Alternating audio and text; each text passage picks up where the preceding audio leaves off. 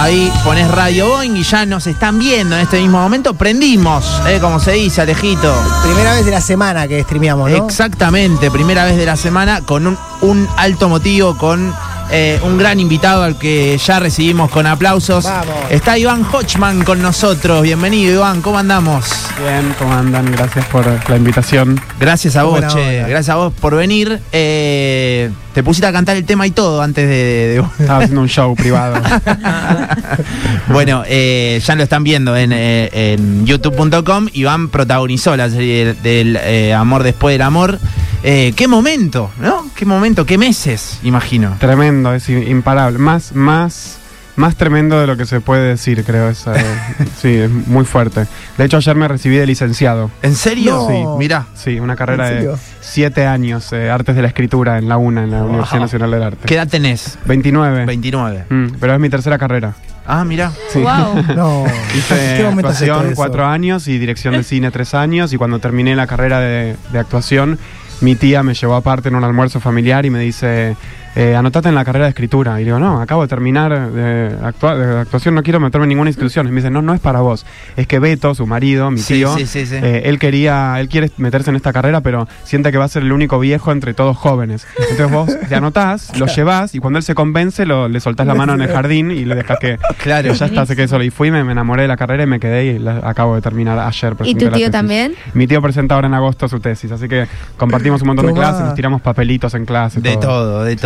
Bueno, Iván, que vamos a charlar de todo, ¿no? Pero viene el jueves 6 de julio, che, a la Sala La Bardén, presentando Yo también me llamo Hokusai, ¿es? ¿O Hokusai? Sí, algunas personas le dicen Hokusai, bien. Yo le digo Hokusai. Hokusai, pero, perfecto. Sí. Mirá lo que me dice la acetilla, a ver, ¿es cierto o no? Recibiste un llamado de un importante artista plástico que te recomendó aprovechar este esporádico minuto de fama para crear un unipersonal en el que demostrás tus verdaderos dotes actorales. ¿Es cierto? Y es un poco la premisa, sí. El misterioso artista plástico es Ariel Miniarsevich, que es un pintor muy, muy capo, muy reconocido, que es amigo de mis viejos. Y él en un almuerzo familiar, en realidad más que un llamado, me dijo esto. Y entonces, hablando con Tommy Masariche, que es el director de la obra y además es un amigo con el que hacemos muchas obras. ¿Ya había salido la serie, todo era...? No, fue un mes y medio antes. Entonces dijimos, él me dice, hagamos la obra, hagamos esta obra. Y yo le digo, no, falta un mes, Tommy, no podemos hacerlo. Claro. Me dice, no, la hacemos. Sigamos las intuiciones, hagámoslas sin miedo al fracaso. Entonces empezamos a ensayar y en un mes y medio hicimos la obra, que en realidad trata sobre un escritor al que hace una serie y tiene miedo de quedar pegado al personaje. Entonces dice, bueno, la obra empieza así, dice, el 26 de abril de 2023 estrené una serie en la que encarnaba un músico famoso del rock nacional argentino, llamémoslo tipo Fades. Y bueno, dice, ahora la gente me para en la calle y me dice, tipo Fades, vos sos tipo Fades, a ver, mové la cabeza, tipo Fades, a ver, cantate una. Yo le digo, no soy tipo Fades, soy un actor, no soy tipo Fades. Y entonces la obra toma ese punto de partida para hablar sobre el proceso de la serie, para hablar sobre un proceso creativo que somos Tommy y yo haciendo la obra, y también, por detrás, cuenta la historia de un escritor al que lo deja la novia, y lo único que le queda de la novia es una remera con el grabado de Hokusai, la gran ola de Kanagawa, que además está acá presente y está en todos lados, es una de las imágenes más reproducidas y hermosas de la historia. Y entonces él usa esa remera de pijama y dice, bueno, como no está María, que es la novia que lo dejó, voy a escribir una obra de teatro sobre Hokusai. Ahí empieza a escribir. Bueno, la obra es eso, son esas líneas que se van entrecruzando, es muy divertida. Creo que nunca me divertí tanto haciendo algo en mi vida. Y vamos a estar acá en la Sala La Bardén 6 y 7 de julio, así que re contentos. Bueno, re contentos. Qué difícil también hacer un... no sé, como no hacer una imitación, ¿no? En la serie. Debe haber sido un desafío, eso también. Fue una de las propuestas actorales desde el principio, como que... era muy fácil caer en los gestos, en la imitación. Viste que aparte Fito tiene un montón de imitadores, así, se toma... Es muy caracterizable. Es como muy Fito, claro. Haces un par de gestos, mueves la cabeza, y pones las manos y hablas un poco así y ya sale. Yo no quería hacer eso, como que para mí era importante no caer en la caricatura. Nunca te lo pidieron tampoco, digamos, ¿no? No, la propuesta de los directores fue hacerlo muy desde mí, como que sea muy desde Iván. Pero al mismo tiempo me da cuenta que es una serie sobre Fito. Si en ningún momento aparece y se ve ese personaje, había una cierta decepción. Entonces la idea fue ir construyendo un arco en el que el personaje fuera apareciendo cada vez más. Entonces al principio es muy desde mí, es más introspectivo, es más chiquito, más con los ojos, pero ya hacia el final aparece un poco más ese Fito más reconocible. Entonces hicimos como un arco en el que de a poquito en cada capítulo iba apareciendo un poquito más en los gestos, en las manos, en los pensamientos, en la forma de hablar, una especie de volverse como sí, Breaking Bad, pero en vez de volverse malo era un Breaking Fito. Claro, algo así. De menor a mayor. Es buenísimo, por ahí un video de Netflix que él lo explica, dice, tenía que tener el mood, digamos, ¿no? Y lo recontra lograste. No sé qué, ¿cuál es el termómetro de la calle? Ponele, ¿qué te dicen? La otra vez charlamos con Julián Cartoon y nos decía que bueno, que Dante, que todo el círculo Spinetta le tiró mucha buena onda. ¿Qué te pasa a vos, ¿no? con eso? Bueno, el mundo de la música por el lado de Dante, no sé tanto, pero a Fito le gustó, me agradeció, me dijo que era una tarea colosal, que estaba en mis espaldas y que le estaba muy agradecido y muy contento con el compromiso y con el talento con el que la encaré. Y por otro lado, en la calle, que me preguntabas antes, bueno, hay un termómetro hermoso, porque la gente no solo le gustó o sea, no solo le interesó la serie, le gustó, sino que se emocionaron mucho, y eso yo no me lo esperaba para nada. Como que tocó fibras muy íntimas de todo un pueblo, de una historia, y las personas me dicen mucho, vi la historia de Fito, pero también vi mi historia. Claro, y eso para mí es valiosísimo, es muy inesperado. ¿Tenías data ya de su vida? ¿Te gustaba? ¿O no tanta? ¿Te tuviste que meter a investigar y eso? No, me gustaba mucho la música, mucho, y la escuchaba mucho en casa y con mi familia desde chiquito todo, y sabía cosas, pero no sabía mucho. O sea, había un montón de cosas que no sabía, que no tenía idea y que iba leyendo y decía, pero qué, o sea, hacía el casting, por ejemplo, cuando hacía el casting me daban solo un par de escenas. Y había una escena que decía, Fito está por entrar en un ataque de pánico, toma pastillas. Y yo, ¿qué pasó? Esto yo no sabía, ¿qué pasó? Claro, no entendía. Ahí empecé a investigar y dije, ok, pasó todo esto, es tremendo. En el recorrido de buscar la historia de Fito, habrás pasado por lugares de la ciudad también. Ahora que viniste acá a la ciudad y que vas a presentar tu obra en la ciudad, ¿tiene como otro valor la ciudad después de haber interpretado a Fito? Sí, es muy especial estar acá y los rosarinos también, las rosarinas, les rosarines, nada, como que sienten esa conexión, más allá de que no se filmó acá, pero es una ciudad súper especial para venir. Y bueno, ya es la segunda vez que vengo, porque después de la serie, quiero decir, porque hace poco estuve con el libro.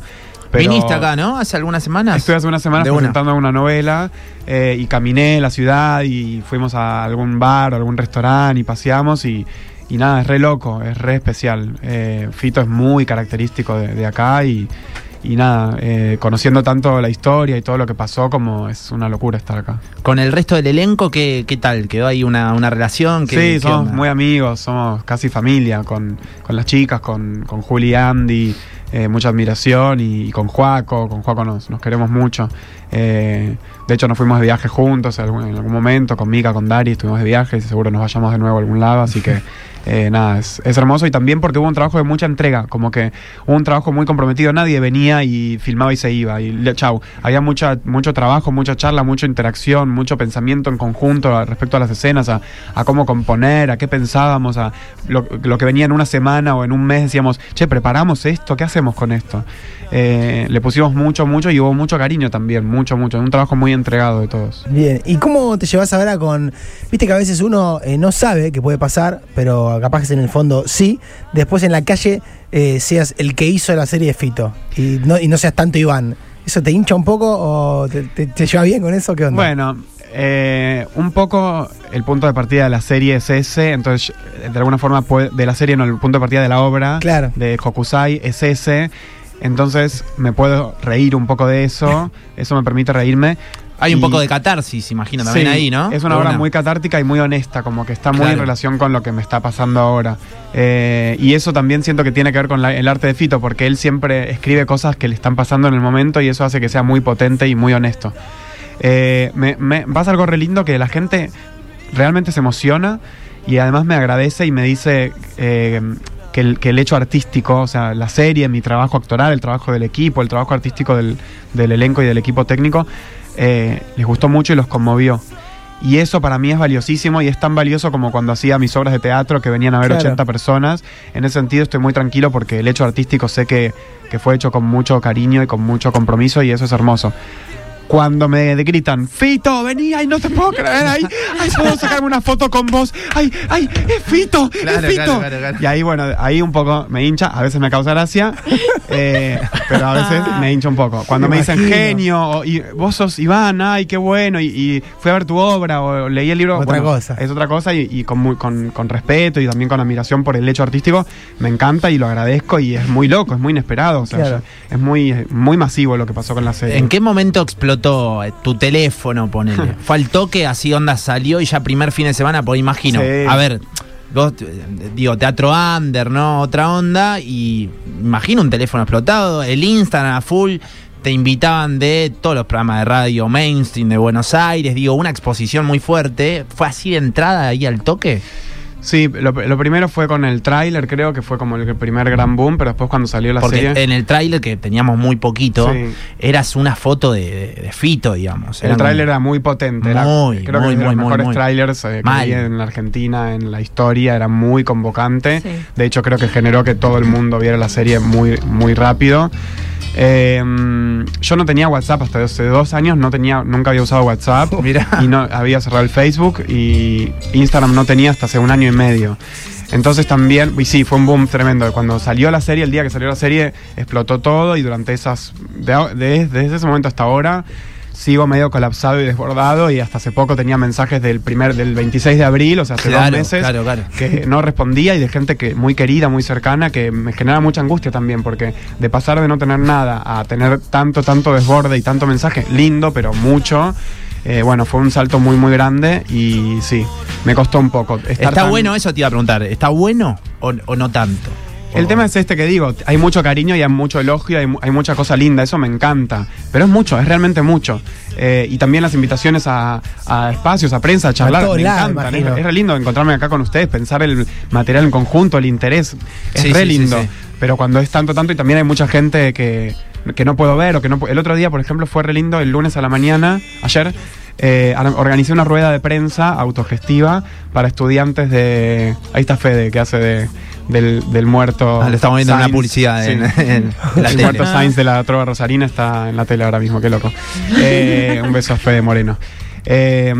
Organicé una rueda de prensa para estudiantes de escuelas, para jóvenes periodistas y para medios autogestivos, porque me pedían muchas notas de colegios, o para trabajos prácticos, o para entrevistas de prácticas, y no tenía tiempo para organizar todo. Claro. Entonces metí como 20, 25 personas en un Zoom, y cada uno podía hacer una pregunta.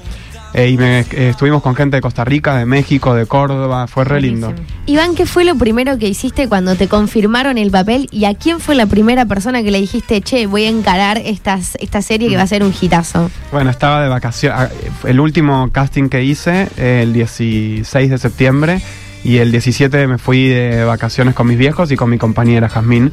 Entonces en un momento me escribe Vero Souto, que era la directora de casting, y me dice, Iván, ¿podemos hablar? Te llamo. Y ahí me empezó a temblar el corazón. Y dije, ok, la miré a Hass y me decía, sí, está pasando. Entonces nos fuimos afuera, porque mis viejos no sabían mucho, sabían que estaba haciendo un proceso, pero no sabían en qué instancia estaba. Y me dijeron que estaba confirmado, que faltaba el ok de Netflix, pero que era muy posible, que todos querían que lo haga, los directores, los productores, todo. Y volví, y fue como, bueno, festejamos, fue muy lindo ahí con Hass, que me ayudó mucho durante todo el proceso, estuvo muy cerca todo el tiempo. Y cuando volvimos al cuarto, le dijimos a mis viejos que había pasado esto, que nos habían llamado, que estaba 99% confirmado, y mis viejos estaban... Ok, pero todavía no, así que no vamos a festejar, no vamos a decir nada. Y yo, no, pero sí, Jamín decía, va a pasar, ya está, relájense. Y ellos no podían entregarse a relajarse y disfrutar, porque, bueno, eso, era muy grande también, era de pronto un montón. Qué loco. Sí. Una locura. Es Iván Hochman, digo, para quien va en el auto y recién se prende a la charla, viene con la obra Yo también me llamo Hokusai. Ahora repasamos cuándo, dónde, data de entradas y todo, pero estamos charlando un ratito, un gustazo que nos estamos dando, Fede. Sí. ¿Van a venir ustedes? Sí, obvio. Estamos cebados. Olvídate. ¿Qué onda el mundo Netflix? Así de... está buenísimo. ¿Es tanto como parece de afuera? ¿Viste qué onda? Estuve en las oficinas de Netflix, en Palermo, en Buenos Aires, y son un grupo increíble, trabajan hermoso, re comprometidos, re relajado, son todos jóvenes, con muchas ganas. Eso fue re lindo. Muy profesionales, mucho orden. Después, bueno, es una gran productora. Por eso te pregunto, y que vos venís, viste, qué sé yo, de teatros y todo, viste, una multinacional. Fue una mega producción. Claro, una mega, claro. O sea, yo no había actuado nunca en nada audiovisual, no había hecho ni cortos, ni había hecho un corto para una escuela estudiantil y... Escuela estudiantil. Para un proyecto estudiantil. Y nada, una mini aparición en El fin del amor de Tamara Tenenbaum, porque soy amigo de Tamara y nada, hice un personaje. Eso fue todo. Entonces pasar de eso y de teatro a hacer una producción de, no puedo decir cuántos, pero muchos millones de dólares. Sí, sí, sí, sí. Con tanta gente trabajando, 120 trabajadores por jornada o más a veces, detrás de cámara, más los que están delante, es una locura. Y realmente eso, siento que se ve como toda esa inversión, y esa inversión en la cultura y en el arte y tanta gente trabajando. Creo que la serie lo refleja, se ve bien, se ve lindo y eso es, nada, estoy muy agradecido por haber participado en un proyecto tan especial, y con Fito y con toda la música, todo es como muy, nada, soy un afortunado. ¿Qué onda cuando lo encontraste a él? Primer momento, no sé, lo tenías que conocer, imagino, en algún momento. También preguntarte si significaba, porque a lo mejor si uno no es fan, bueno, voy con Fito y todo bien, claro. Pero ¿qué pasó ahí? No, sí, significa y es increíble y nada, ahora están pasando esta música, los espectadores, los oyentes la escuchan. Sí, sí, claro. ¿Cómo está escuchando esto? Escuchemos esto. Un poquito. Estamos con Iván Hochman, gustazo, nos estamos dando 3-5 de la tarde. Esto es de giros, claro, alguna vez voy a hacer libro. Hermoso. ¿Y qué onda entonces ese primer momento? Ahí. Es esto, es un mago, o sea, es un genio, esto lo escribió a los 21 años. Claro. O sea, es un disco que saca a los 21, 20. Es el segundo disco. El segundo disco. Y es una locura, esto como suena hoy. O sea, esto suena moderno, novedoso hoy. Y tiene 30 años, ¿cuánto es más? 30, sí, 40 esto años. Es 85, digamos. 85, ¿no? Claro. 28 años. Impresionante. No, es una locura. La poesía, todo, pero la música es increíble. La fusión está entre rock y folclore es muy especial y casi electrónico. Nada, es muy loco. Entonces, conocer a esta persona fue muy especial, fue un regalo, pero al mismo tiempo yo estaba tan metido en el laburo actoral, en claro. investigarlo, en conocerlo, en sacarle la data, que fue loco porque era como un híbrido entre dejarme admirar por el ídolo y estar laburando como un profesional, como un observador. Y entonces me pasaba mucho que, por ejemplo, Fito me mandaba un audio contándome cosas de su vida o felicitándome ¿Era eso? Por el laburo. ¿Eran entrevistas? ¿Era vos no. preguntarle el vínculo con Fabi? ¿Preguntarle tal canción? ¿O qué era? ¿Una charla? No, fue eso. Más descontracturado. Él estuvo un día en el set y después otro día me mandó unos audios sobre el piano, sobre las manos sobre el piano, y otro día hablamos, nos llamamos y hablamos sobre el pelo y sobre Charlie. Nada, fue muy poco ortodoxo todo. Claro. Él estuvo muy, muy generoso en dejarnos crear también. Pero me pasaba de escuchar audios suyos y, por ejemplo, se los mostraba a mi viejo. Y mi viejo se emocionaba y decía, esto es un tesoro, o sea, esto es tremendo. Y yo era como, claro, esto es un tesoro. Pero estando tan metido no me daba cuenta que tenía un audio de Fito Páez. Claro. Y ahí figuraba reenviar, claro. ¿Viste? Reenviado muchas veces. Claro. Reenviado muchas veces. Claro, yo te escuché cuando contabas que fuiste a la casa y que los dejó solos en la casa. ¿Qué flashearon ahí? ¿Qué se les pasaba por la cabeza? El primer flashero es él, que es un confianza total. Y llegamos, no nos conocíamos, y nos dijo, familia, ustedes son familia, se quedan en mi casa. Entonces nos quedamos ahí medio parados alrededor de la mesa, no sabíamos qué hacer, y charlamos durante 10 minutos parados, como él ya se había ido. Y en un momento les digo, chicos, se fue, ¿qué hacemos? ¿Nos quedamos? ¿Nos vamos? Y si nos quedamos, quedémonos, sentémonos, charlemos. ¿Con quién estabas vos? Con Mika, con Dari y con Juli Cartoon. Claro. Y bueno, nos sentamos y charlamos y comimos y tomamos, y después empezamos a caminar y veíamos las fotos y era claro, esta persona que estaba ahí charlando con nosotros, real, de carne y hueso, es también ese mago, ese alquimista, y estaban las fotos con Mercedes Sosa, con el flaco, con Charlie, era como una locura. Quedó flotando ahí el aura del ídolo y era... Era mucho. ¿Qué onda el desafío como actor de tener que, vos te entendido que cantaste las canciones, tuviste que sacar todo eso? ¿Qué onda ese desafío vos como actor y como músico también, no? Bueno, fue muy especial, o sea, fue un regalo realmente. Aprendí mucho, aprendí todo lo que no sabía y más. O sea, fue muy, muy, muy especial. Como músico preparé todas las canciones que fui tocando, pero después yo las tocaba en el set y se grababan, pero después hubo un músico, Agustín Britos, sí, que claro. tiene la voz de Fito, puede sacar la voz de Fito y él cantaba las canciones, algunas son mías, o sea, algunas a veces aparece mi voz y otras aparece la voz de Agus. hubo un trabajo de producción de sonora muy, muy lindo.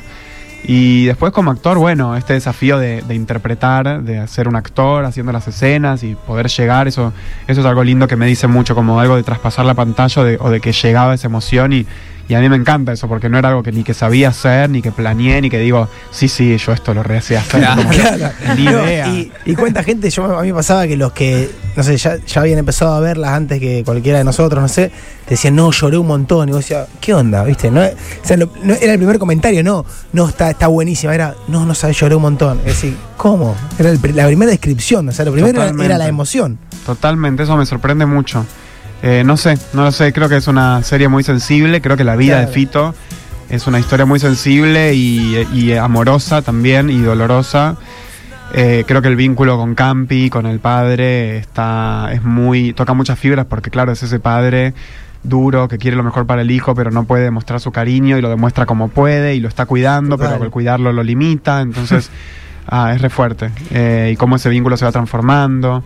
Es re lindo. El capítulo 4 creo que es el más emocionante, el que todos se emocionan más, y también para mí es el más cinematográfico, el que tiene las mejores escenas, el plano secuencia en el Luna Park, de giros, y cuando llegan y ven el Luna Park y no lo pueden creer, y Fito dice, vamos a llenar esto, ¿qué onda? Y Fabi le dice, lo vamos a llenar para veces. Claro, es hermoso. El capítulo 4 me encanta. Iván, y vos actuás, bueno, escribiste un libro, contaste que viniste a presentar un libro, ahora la obra esta de teatro. Si tuvieses que elegir algo entre todo eso, entre escribir, actuar, hacer música, ¿sabés qué te gustaría o te gusta cuando está todo fusionado? No sé. No, me gusta todo fusionado, y me gusta no tener que elegir.